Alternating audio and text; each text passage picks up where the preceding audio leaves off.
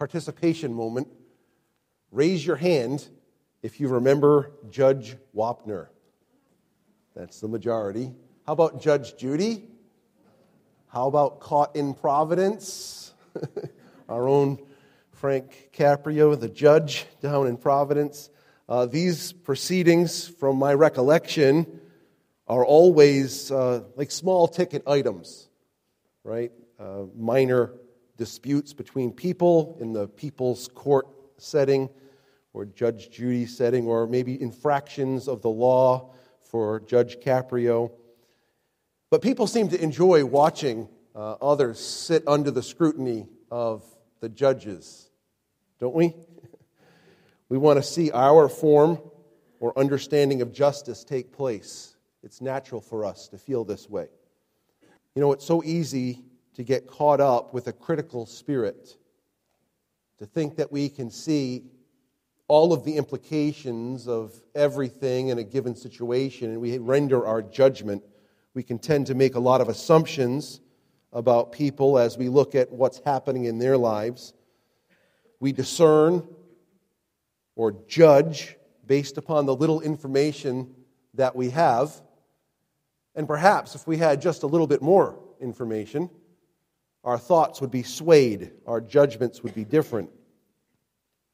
Our judgments might still be wrong, but at least they'd be informed and it would sway our thinking a little bit.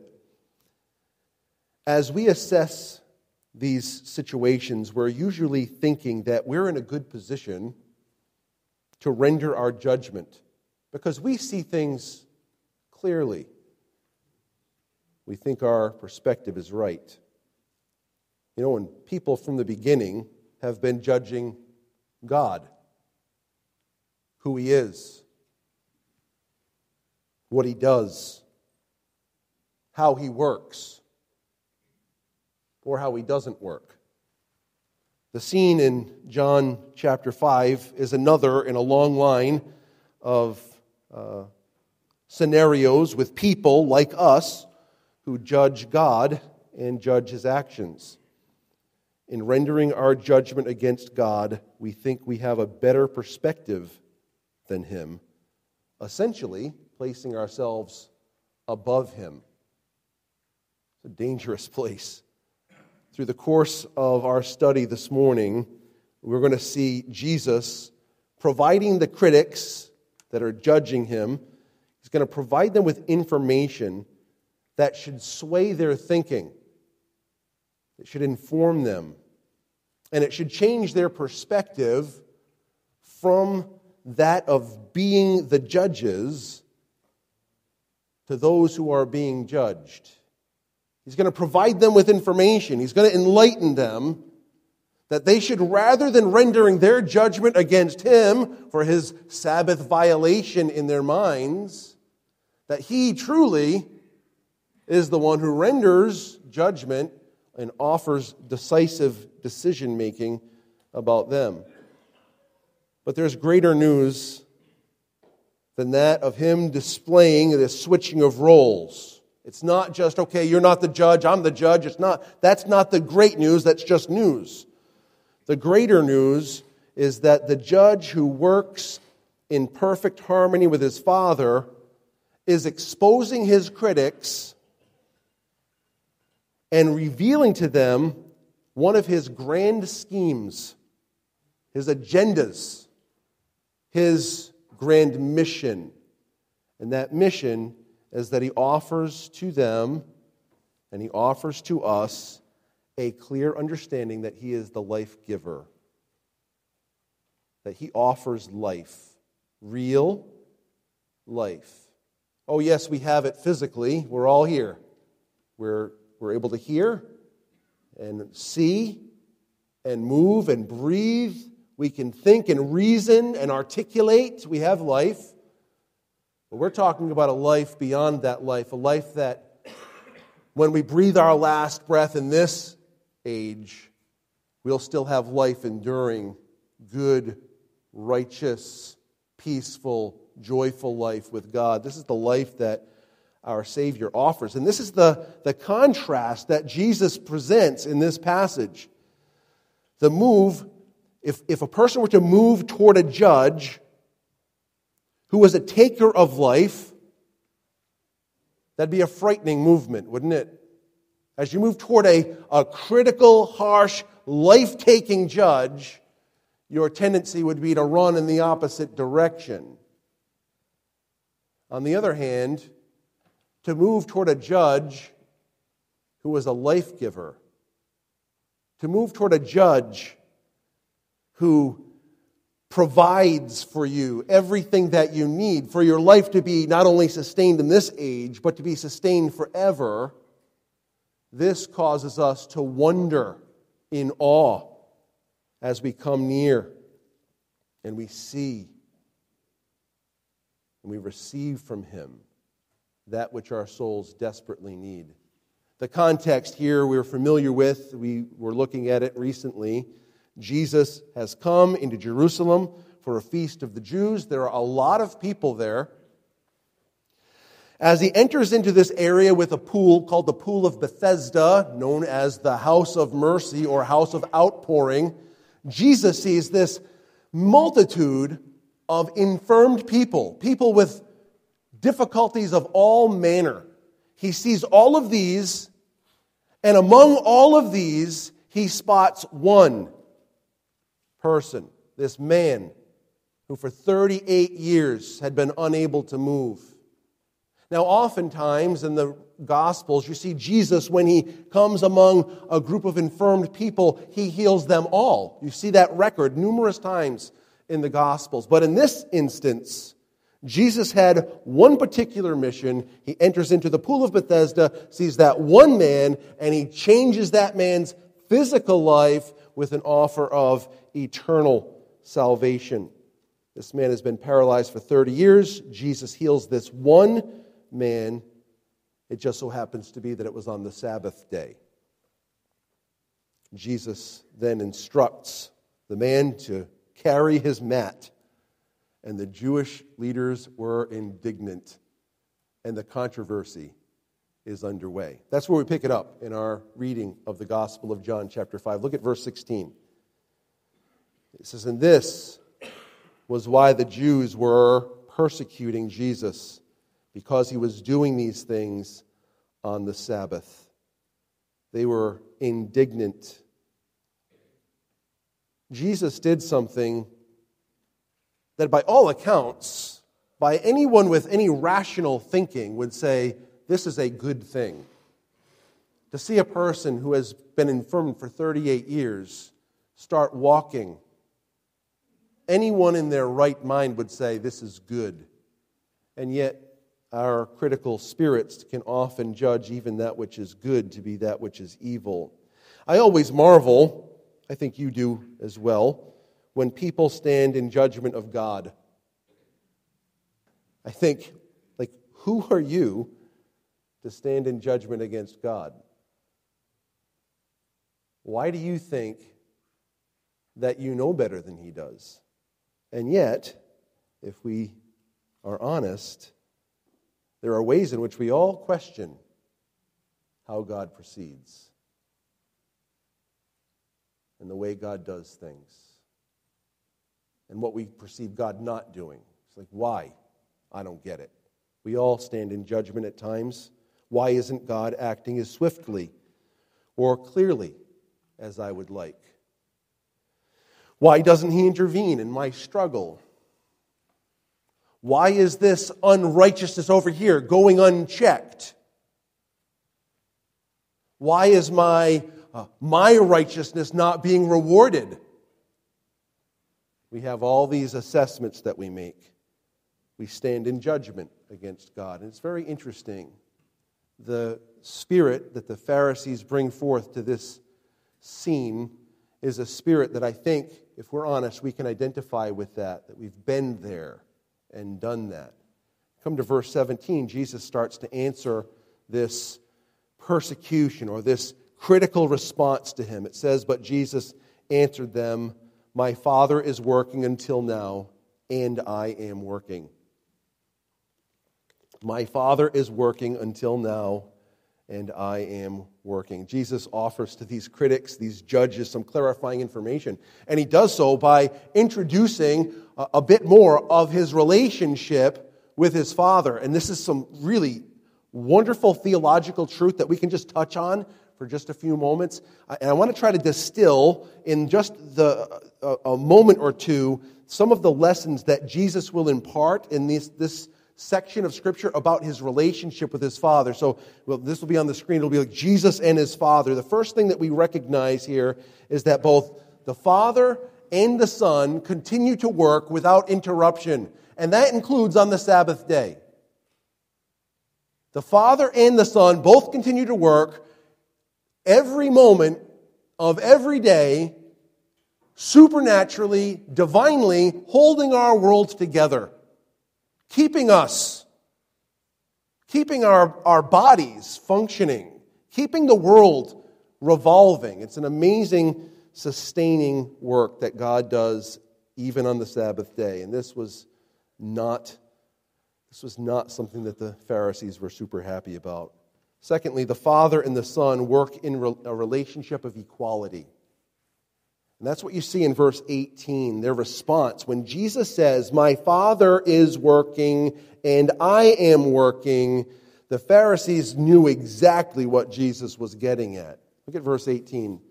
This is why the Jews were seeking all the more to kill him, because not only was he breaking the Sabbath, but he was even calling God his own Father making himself equal with God. Now, it was not atypical for the Jewish people to call God our Father, but this individual, my Father, says something altogether different in their culture, in their setting. So when Jesus says he's my Father, he's talking about this intimate relationship and it makes him equal with God. Well, that is a true statement, and they, they recognized Jesus' claim and it infuriated them.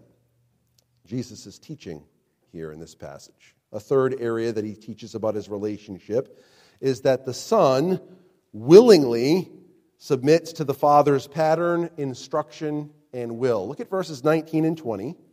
It says, So Jesus said to them, Truly, truly, I say to you, the Son can do nothing of his own accord, but only what he sees the Father doing. For whatever the Father does, that the Son does likewise. For the Father loves the Son and shows him all that he himself is doing. And greater works than these will he show him so that you may marvel. The pattern, instruction, and will of the Father is that which the Son performs. He sees the Father giving him instruction and he brings it to pass. And the things that the Father shows him that are amazing, Jesus does, and the people marvel because it's outside of their norm. Look down at verse 30. I can do nothing of my own. As I hear, I judge, and my judgment is just, because I seek not my own will, but the will of him who sent me. So we see the Son willingly submitting to the Father's plan, pattern, instruction, and will. Jesus is teaching this. He comes underneath the Father's role of authority. Now, verse 18 tells you it's a role of equality. It's not the Father is, is uh, preeminent and the Son sub, uh, uh, a, a subject, like he's a subordinate. It's a role relationship where the Father and the Son and the Spirit, who are all co equal, co eternal, and coexistent, the Son willingly places himself under the Father's authority to accomplish the Father's mission. It's a beautiful thing. And the next thing that we see in verse number 20, uh, verse 20, is that the Father and Son operate in a relationship of love. Look at verse 20. For the Father loves the Son. The Father loves the Son. So we see these concepts about their relationship that are vitally important theological truths. As far as our argument here and seeing what's going on, we have the Pharisees very upset that Jesus broke the Sabbath in their mind, that Jesus violated the Sabbath according to their standards, and Jesus turns the tables on him and says, I want to tell you a little bit about who I really am. You want to come in judgment against me? I want to tell you a little bit about who I am. My Father is working, and I am working. That's where we were in verse 17. This pattern of the Father and Son's work continuing uh, from, from creation runs all the way back to Genesis 1 1. It's a general understanding. Uh, it's, it's conveyed in Genesis 1 1, which is In the beginning, God, Elohim, created the heavens and the earth. That creation week, six days, it's unfolded there in chapter 1 and 2 of Genesis. They, they finish the work and then they rest. They rest. But the reality is that rest is not a rest of stillness and nothingness, it's a rest that's active, sustaining and controlling and dealing with answering prayer. Now, through the progress of revelation, we understand in our New Testament Bibles that it was the Son of God who was the primary agent in creation. You can see it in John 1 that we've already studied, as well as Colossians 1 and Hebrews 1. Jesus is this primary agent, the Father being the source, the Son being the, the actor. Once that creation was complete, the Trinity, Father, Son, and Spirit, rested. But what happened next? Did they cease in their governance? Did they take Saturdays off and like if something bad happened, they'd just be like, "Oh man, I'm resting now. I can't can't really address that.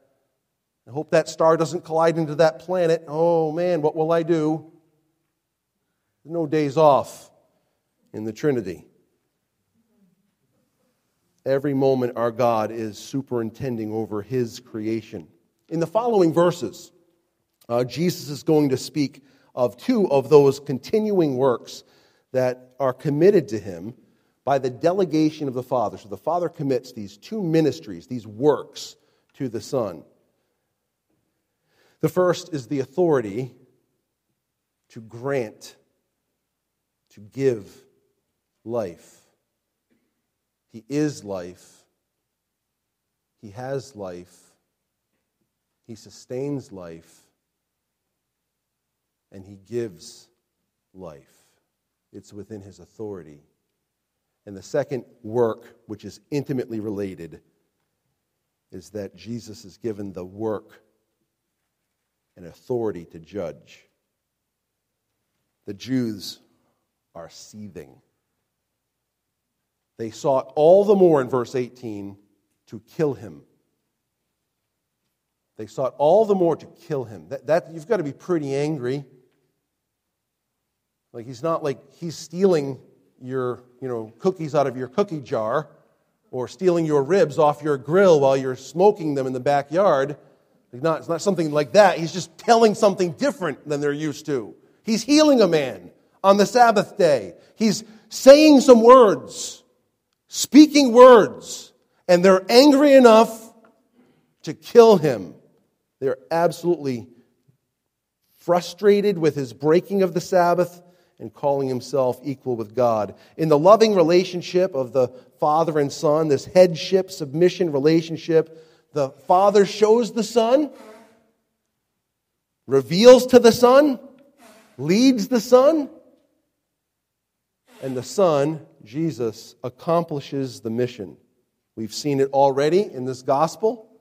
My meat is to do the will of him who sent me and to finish his work. This is what he does. The Father shows the Son, the Son does the work. The patterns that the Father will show the Son will make the Jews marvel. That's what he says in verse uh, 20. The Father is showing me some things, and those things that he's accomplishing are going to make you marvel. Why is that? Because what the Father shows the Son are the things the Son does, and then those things become manifest. We saw that right from the beginning of the Gospel of John as well, that Jesus is the exposition, the declaration of the Father. You want to know what the Father is like? Look at the Son. You want to know what God is like? Look at Jesus. Oh, show us the Father, and it will be sufficient for us. If you've seen me, you've seen the Father also. This is what Jesus says. He's unveiling this to these Jewish opponents. They're criticizing Jesus, they're judging Jesus. They think that they can lord it over him because they have this, this perceived religious authority. And Jesus says, Yeah, I just want to let you know a little bit about, about me. My Father and I are working in coordination. Everything I do is an exact replica of what my Father does. We are one.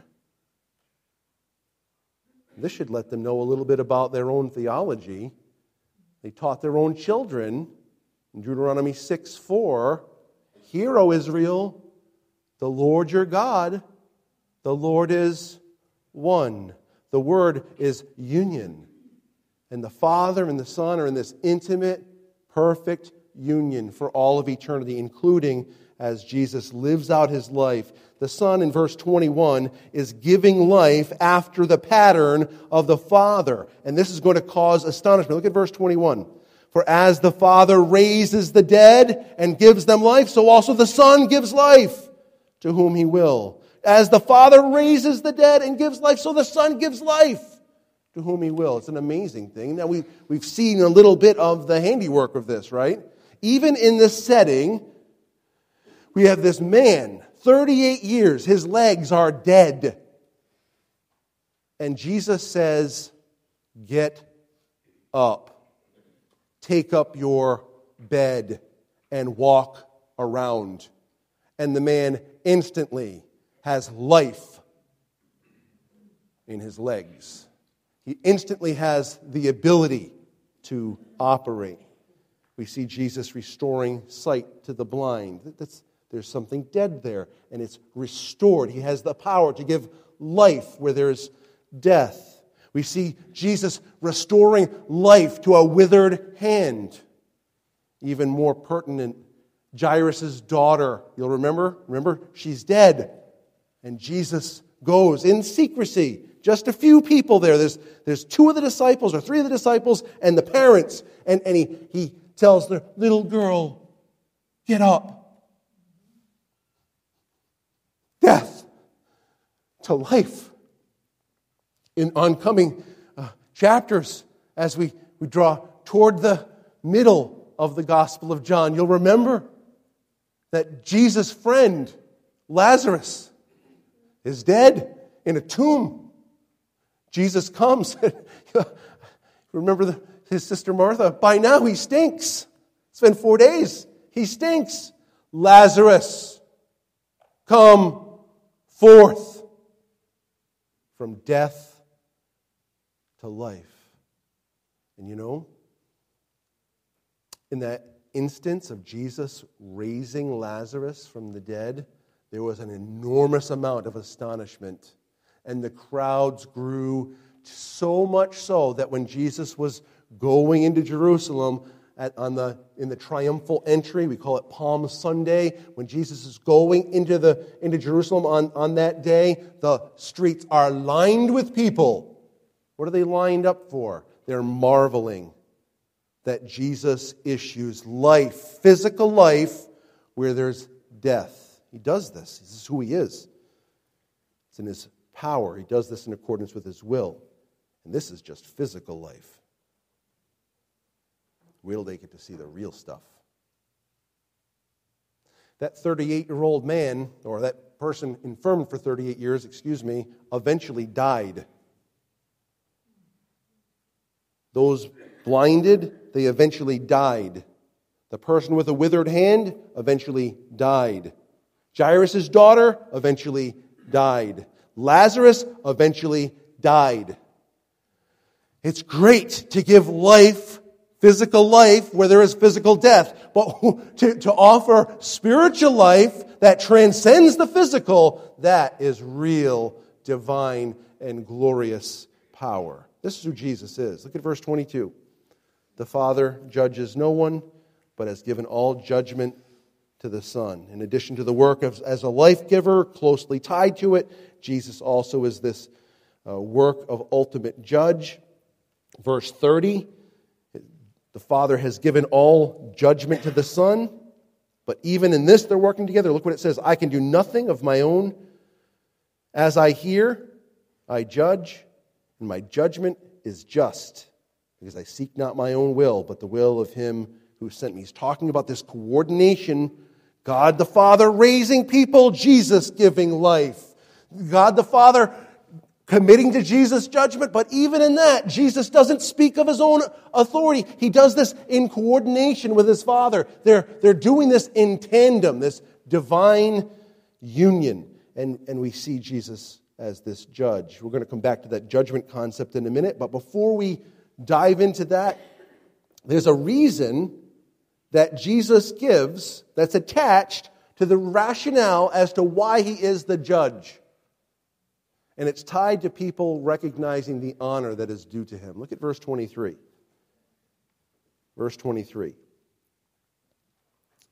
That all may honor the Son just as they honor the Father. Whoever does not honor the Son does not honor the Father who sent him.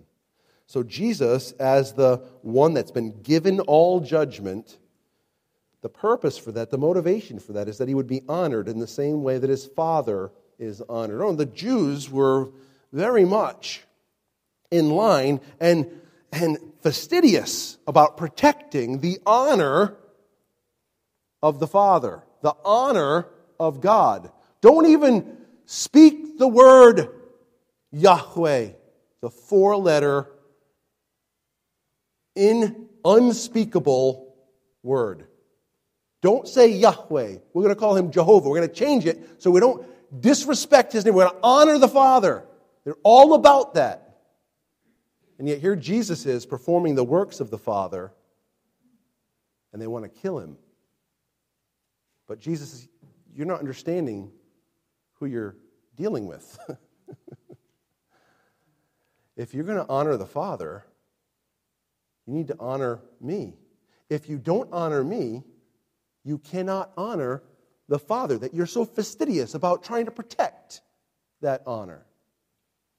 God the Father has given this role of judge to his Son. It's not it's not that it's unfitting for the Father to judge or unfitting for the Spirit to be the judge. It's just that it be clear that the, ju- the, that the Son be honored. In Isaiah 42 8, um, there's this statement that God will not share his glory with another. Familiar with that? My glory I will not share with another. And yet Jesus is given this honor as judge. In Philippians chapter 2, listen to these words.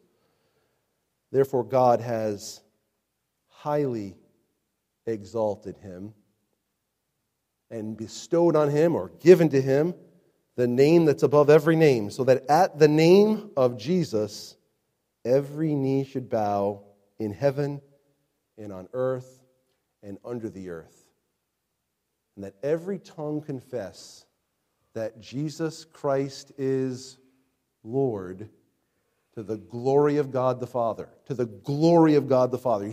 In this, the, the Son glorifies the Father, the Father glorifies the Son. In the glorification of the Son, the glory of the Father is magnified.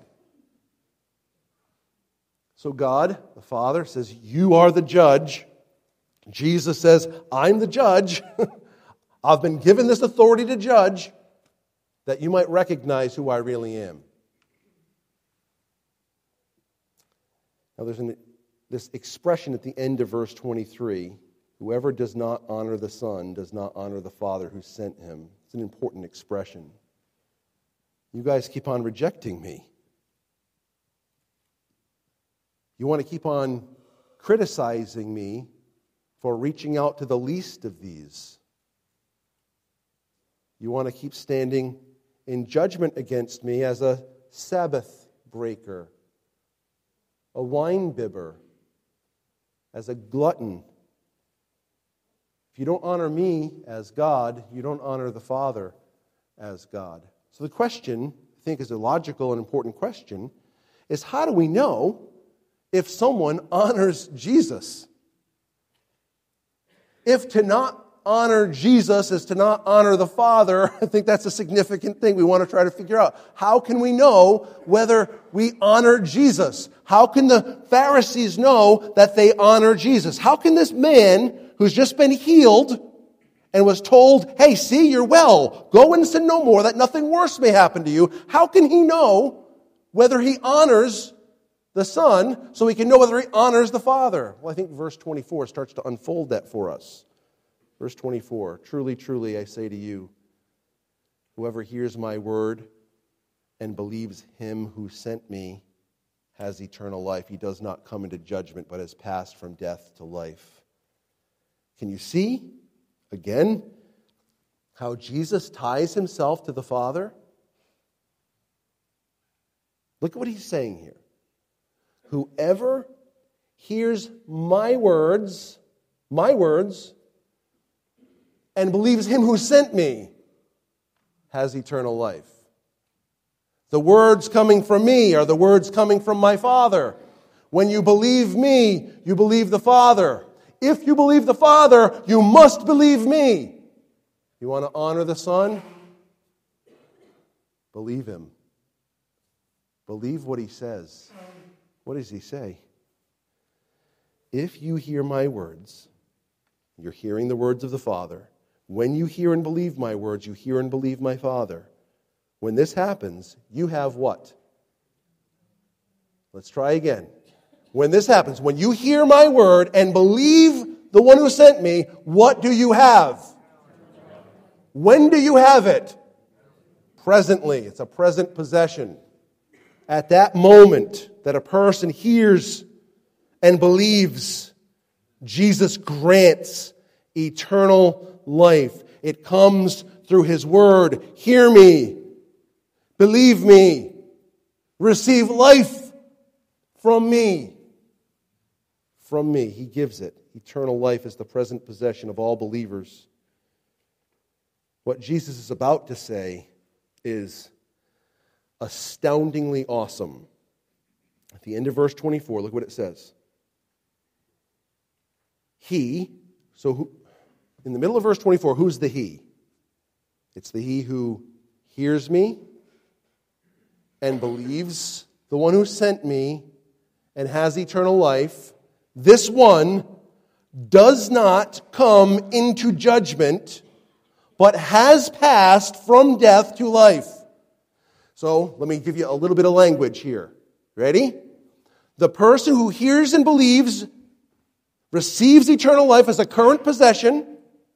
They are not under judgment. They're not in judgment. They're not in condemnation as a present tense.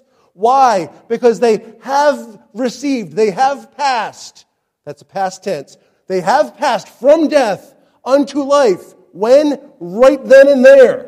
A present possession of the one who believes the words of Jesus believes the offer of life that Jesus proclaims has passed from death to life and will not stand, not now and not ever, in judgment.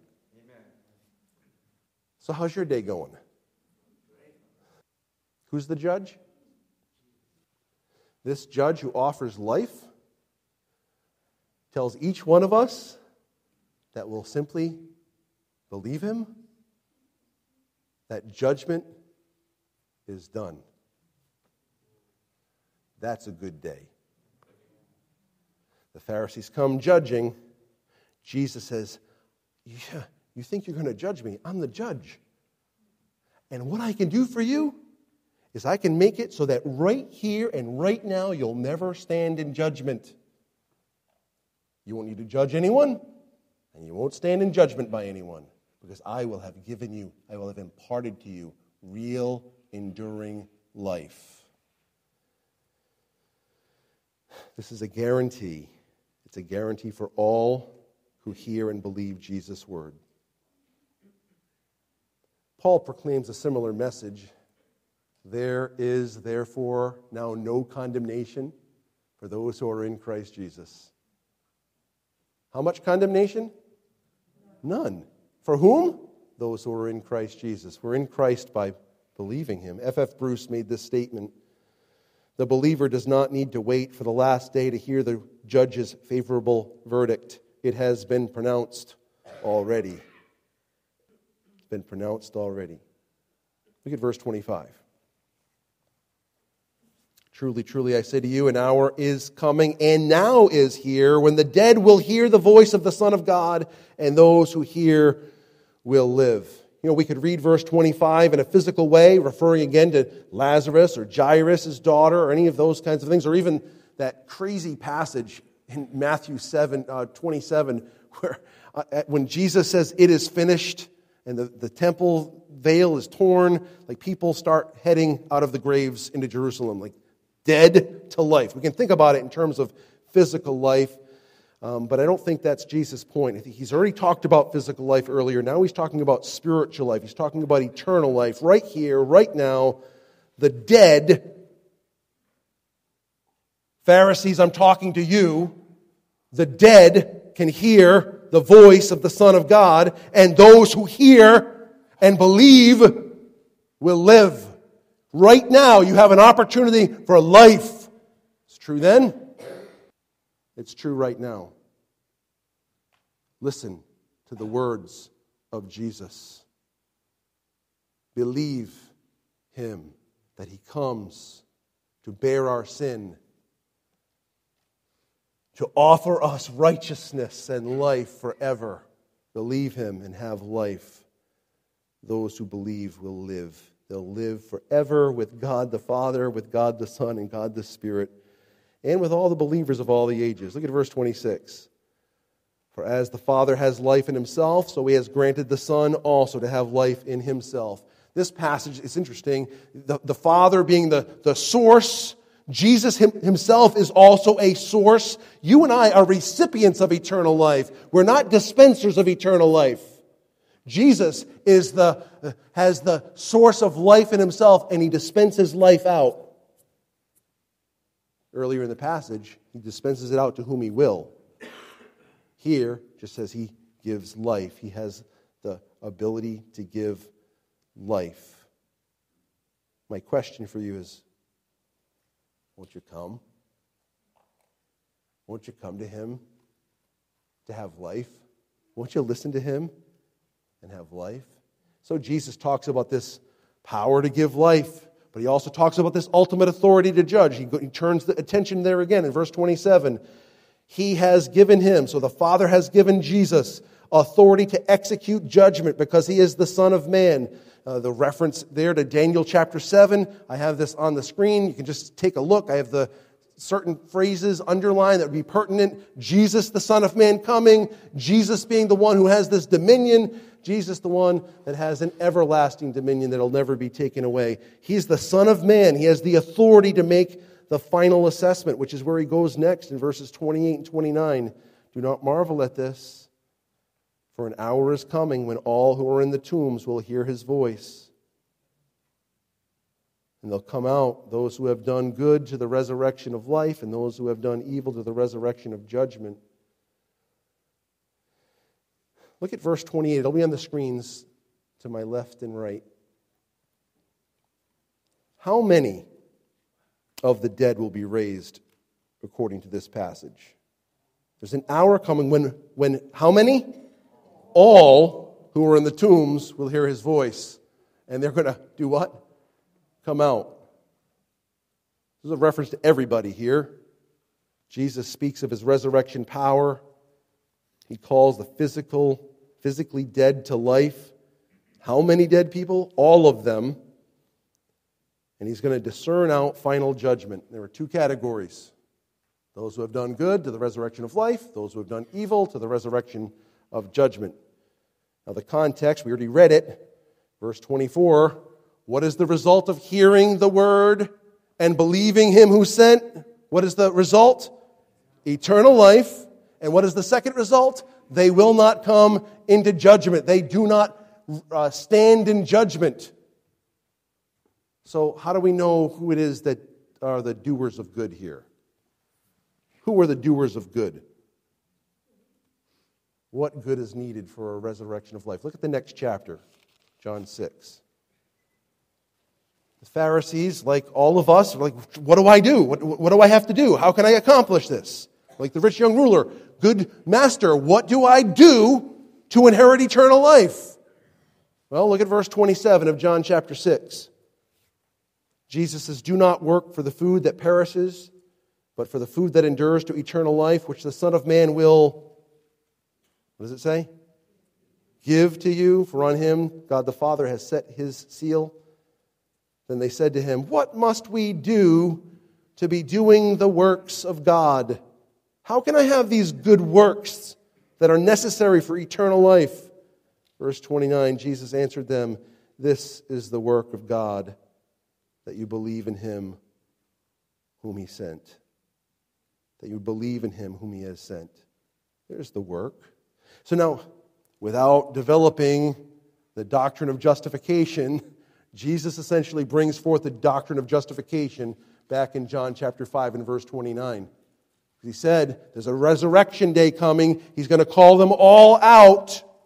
When he speaks, they come out, and some will be raised to the resurrection of life. Who are they that are going to be raised to the resurrection of life? Those that do good. What is the good? It's, it's what Christ has provided for you, it's what Jesus offers to us His life in exchange for our life.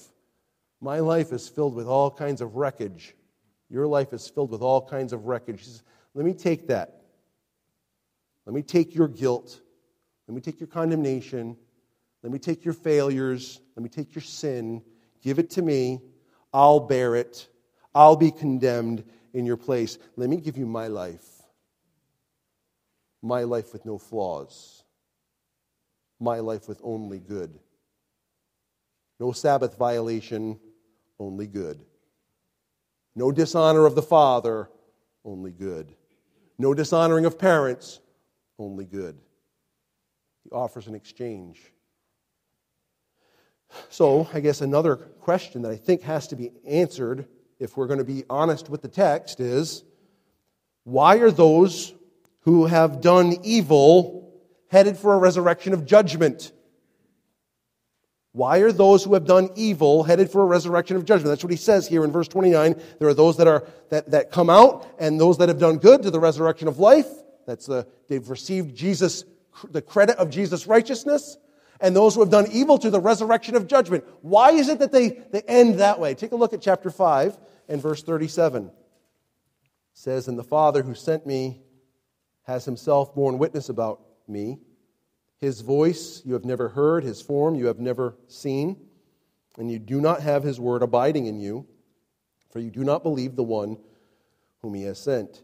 You are searching the scriptures because you think that in them you have eternal life and it is they that bear witness about me, yet you refuse to come to me that you may have what? Life. Why are they going to be raised to the, to the resurrection of judgment? Because they refuse to come to him and receive from him life. I'm life for you. I, I'm offering you. I'll take your life with all of its wreckage and I'll give you my life with all of its good. It's an exchange. I'll take your and bear your sin. Won't you come? And they said, No. Jesus has life in himself. His words are life. He offers life. Listen, please. Move toward him. You'll find him to be gentle and lowly and providing. You'll find him to be a coverer of your sin. You'll find he offers you righteousness and eternal life. Come, move toward him. On the other hand, if you keep judging him, eh, my way's better. I have my pathway. I have my plan. I'm following it keep refusing Him, if you keep looking for life from somewhere else, you will see that He has the authority to execute judgment. He offers to take condemnation for you. But if you do not hear His word and believe His willingness to impart life, you will experience eternal death, separation from Him You'll be consigned to your own pathway forever. You know, you can taste that daily. You can taste that death that arises from within you daily in your anxieties and fears and anger and bitterness, your resentment, your jealousy, your gluttony, you name it. You feel those pangs of death within you every day.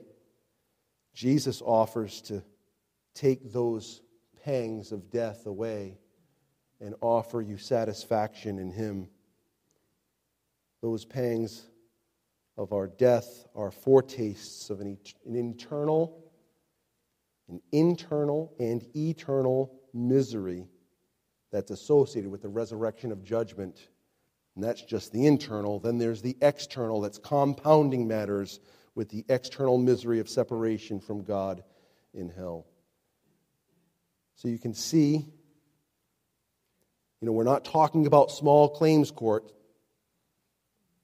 or running a red light in downtown Providence. We're talking about the most significant judge dealing with the most significant case. You know what's so incredible about the gospel? The one who is assigned to be our judge is the one who came to be our Savior. You don't need to come into judgment. Jesus, as life giver and judge, stands ready to impart to you life and to keep you from coming into that judgment. Jesus offered these critical, hateful religious leaders the opportunity to receive life and rescue and it's the same offer he makes to us today. He holds it out to you this morning. Hear my word. Believe the one who sent me. Receive eternal life. No judgment. Let's pray together. Father, you know what each one needs. You know where everyone stands. You know the condition of each one's soul. Father, for those of us that have embraced this glorious gospel, your Son and our Savior. We, we rejoice in the rescue that we've received, in the life we have already had foretastes of through your Spirit's working and helping us to feel your joy and your peace and your love and your patience. You've given us foretastes of glory. Thank you. Father, there are others among us, whether listening, sitting here, watching, you know. We pray, Father, that as, as they've sat here and as you've done your work, we pray that you would continue to work in, in their lives to see who Jesus is, what Jesus offers, and help them to come that they might have life and have it abundantly. We pray in Jesus' name. Amen.